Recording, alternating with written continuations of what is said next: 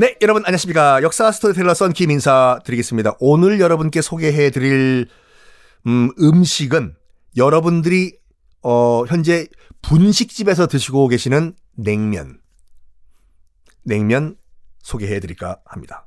어, 분식집에서 먹는 냉면과 냉면 전문점에서 먹는 냉면이 달라요? 다릅니다. 어, 일단 우리가 알고 있는 우레옥 아니면 을밀대 뭐 등등등 필동면옥 이런 서울에 있는 냉면 전문점에서 먹는 냉면은 두 가지 원재료가 들어가요. 첫 번째가 뭐냐면 동치미 국물, 육수, 그런 다음에 고기 삶은 육수. 이걸 직접 끓여가지고 섞어서 육수를 내요. 우리가 말하는 정통 냉면을 만들기 위해서는 그 냉면집에는 육수를 끓이는 큰 가마가 있어야 돼요. 그게 없으면은 우리가 말하는 정통 냉면은 있을 수가 없어요. 그러니까 분식집 냉면들은 레토르트라고 해서 그냥 그 조미료 섞어가지고 그냥 냉면 육수로 해서 나오는 거거든요. 우리 고깃집 가가지고도 먹는 그러니까 메밀로 만든 게 아니라 전분으로 만들어서 쫄깃쫄깃한 면 있지 않습니까? 먹는 후, 고깃집에서 후식으로 먹는 냉면들 이거는 오늘 제가 말씀드리는 이 사람 때문에 만들어졌습니다.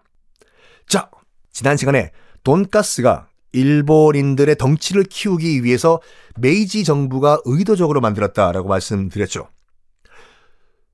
일본인 덩치 키우기 프로젝트에 또 한 사람이 등장을 합니다. 이케다 기쿠나에라는 도쿄 제국대학 화학과 교수가 있었어요. 이케다 기쿠나의 화학과 교수가 음 어떻게 하면은 일본, 그러니까 일본 그 당시만 하더라도 음식이 맛이 없었다고 해요. 그, 원래 일본 음식은 굉장히 싱겁던지 짜요. 간장 소금으로만 간을했기 때문에. 맛이 없었다고 해, 일본 음식들이. 그래서, 아, 일본인들이 밥을 많이 먹게 하기 위해서는 음식이 맛있어야 되는데, 이 음식 맛 좀 더 맛있게 만들 수 있는 방법이 없을까 하다가, 하다가 이 1907년도에 이케다 기쿠나의 교수가 뭘 만드냐면 이것도 우연히 발견한 거예요. 자기 와이프가 다시마를 우려낸 국물을 딱 맛봤어요. 빠바바바바바 이건 무슨 맛인가? 이야 진짜 맛있다 이거 이거 국물 맛 다시마 국물 뭐라고 형용할 수가 없는 맛 제5의 맛을 만들어낸 거예요. 맛은 네 가지밖에 없어요.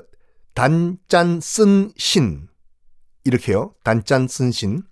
매운 것은 맛이 아니에요. 매운 것은 고통이에요. 그래서 무슨 뭐 마약 짬뽕 이런 거는 맛으로 느끼는 것이 아니라 그냥 아픈 거를 느끼는 거예요, 그냥. 어쨌든 단짠, 쓴, 신 네 가지 맛 이외에 다섯 번째 맛을 발견한 거예요. 이케다 기쿠나이가. 무슨 맛인지 모르겠지만 이 다섯 번째 맛이 정말 맛있다 해서 감칠맛이라고 이름을 지어주거든요. 일본어로는 우마미라고 하는데 요거를 감칠맛 다시마 국물 우려내서 만든 거잖아요.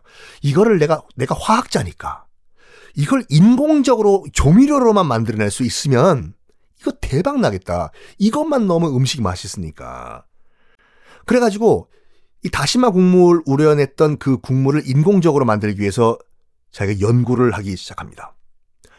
그러면서 뭘 발견해내냐면 그 제5의 맛, 감칠맛이 글루탐산이라는 화학 물질이 만들어낸다라는 것을 알아내요. 게다가 글루탐산에 소금 원자 하나가 들어가면 맛이 폭발한다는 것을 또 알아내요. 그래서 연구를 해요. 글루탐산에 소금 원자 하나만 넣어서 인공적으로 합성을 해내자. 성공을 해요. 우와! 대박 됐을까? 대박 됐으네! 이름을 지어야 되잖아요. 나트륨은 여러분 아시다시피 나트륨은 라틴어예요. 영어로는 뭐냐면 그 나, 나트륨이 소디움이거든요. 영어는 소디움이고 나트륨은 라틴어예요. 소금 원자 하나, 스테레오, 모노, 모노 하나죠. 그래서 소금 원자 하나니까 모노 소디움이에요. 거기다가 글루탐산 넣은 거잖아요. 앞대가리만 따보세요. 뭐가 되는지. 모노 소디움 글루탐산. MSG가 그때 인공적으로 처음 인류 역사상 처음으로 이케다 기쿠나이란 사람이 합성을 해 냅니다. 그거는 화학적인 이름이지 않습니까? MSG, 모노소디움 글루탐산은요. 이거를 제품화하기 시작을 해요. 제품화를 하려면은 제품 이름이 있어야 될 거 아닙니까? 이름을 만듭니다. 아지노모토라는 이름을 지어줘요. 아지노모토가 한자를 보면 맛의 근원이 돼요. 아지노모토. 맛의 근원. 그 한자를 우리식으로 읽어보면 미원이 됩니다. MSG가 몸에 좋다 안 좋다는 제가 여기서 말할 그 위치가 아니기 때문에 아, 말 안 할게요. 여기 역사 시간이기 때문에 이런 사실이 있었다는 말씀드리는 거예요. 여러분들이 드시는 그 미원을 처음으로 만든 사람이 이케다 기쿠나예요. MSG를 만든 사람이. 이거를 그 1909년도에 처음으로 상표를 등록해서 팔기 시작해요. 이케다 기쿠나이가. 근데 1909년이 어떤 해입니까?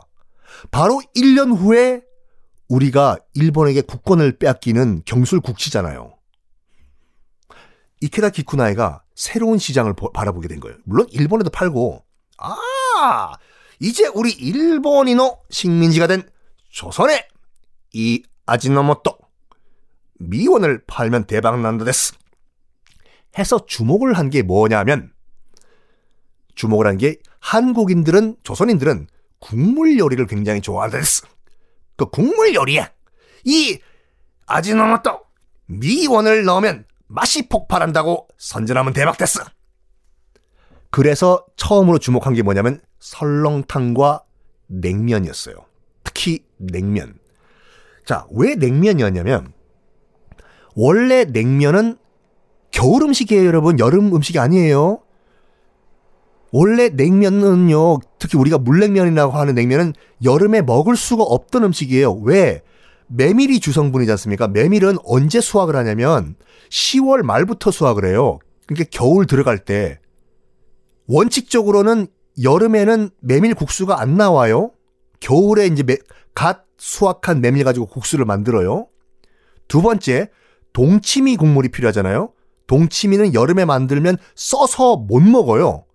동치미도 겨울 음식이잖아요. 약간 살얼음 딱 어렸을 때 딱 깨가지고 시원하게 뜨끈뜨끈한 아랫목에서 마시는 그 동치미. 여름에는 만들 수가 없어요. 써요. 여름에 동치미 만들면. 그리고 고기 육수 있잖아요. 고기 육수는 여름에 만들면 비려서 못 먹어요. 자, 종합해보면 우리가 먹는 그 원래 전통 그 물냉면은 냉, 평양냉면은 메밀, 동치미, 고기 육수 이게 들어가야 되는데 여름에는 임파스블이에요. 그래서 평양 사람들은 뭐 지금도 마찬가지지만 그 자기들이 먹는 국수 그 우리가 말하는 평양 냉면은 당연히 겨울에 먹는 음식으로 알고 있어요. 아랫목에 앉아서 시원하게 동치미 국수 말아서 먹는 거. 그래서 누가 냉면은 여름이지라고 하시는 분들은 아니라고 말씀을 해주세요. 이렇게 겨울에만 먹던 물냉면 이거를 이케다 기쿠나이가 본 거예요. 아! 그러니까 그 당시 벌써 사람은 말은 태어나면 제주도를 보내고 사람은 태어나면 서울로 당시에는 경성 한양으로 보냈겠죠. 장사가 되니까 평양에 있던 그 이제 냉면 기술자들이 다 이제 한양 경성으로 내려와 가지고 냉면 가게들을 연 상태였거든요. 냉면은 역사가 꽤 오래됐어요. 그 18세기부터 냉면을 그 선비들이 배달시켜 먹었다 조선시대 때 기록에 나왔을 정도로. 근데 이 냉면을 겨울에만 잠깐 먹을 수 있던 음식이에요. 그, 그 사람들이 여름에도 냉면 먹을 수 있으면 참 좋을 텐데 이게 이게 불가능한 것 같아 이게. 그거를 이케다 기쿠나이가 주목을 한 겁니다. 아 손님이노 여러분 여러분들이 좋아하는 겨울 음식 냉면이노 여름에도 먹을 수 있다 됐어. 아니 어떻게 냉면을 여름에 먹는단 말이야? 제가 발명한 이 아지노모토 여러분 식 발음을 하면 미원 이거를 육수에 넣으면은 아주 감칠맛 나는 새로운 육수가 탄생한다. 이미 그때도 이제 그 냉동 기술이 발달해서 얼음은 생긴 상태였어요. 얼음은 만들어졌어요. 이 얼음 딱 넣어가지고 시원하게 아지노모토 국물에 만 국수 먹으면 여름에도 냉면을 먹을 수 있네. 이게 된 거예요. 그래서 탄생한 것이 여러분들 지금 분식집 등등등에서 먹고 있는 아, 이거 뭐 사실이니까 말씀드릴게요. 조미료가 들어간 그 베이스의 냉면이 탄생했습니다. 즉, 여러분들이 뭐 분식집 아니면 고깃집에서 입가심으로 먹는 그 냉면은 일본의 화학자였던 이케다 기쿠나에가 일본인들에게 밥을 더 맛있게 먹기 위해서 노력 끝에 만들어낸 인공화학 조미료 아지노모토 우리식 발음 미원 때문에 탄생한 음식이다. 이렇게 하시면 되겠습니다. 네, 감사합니다.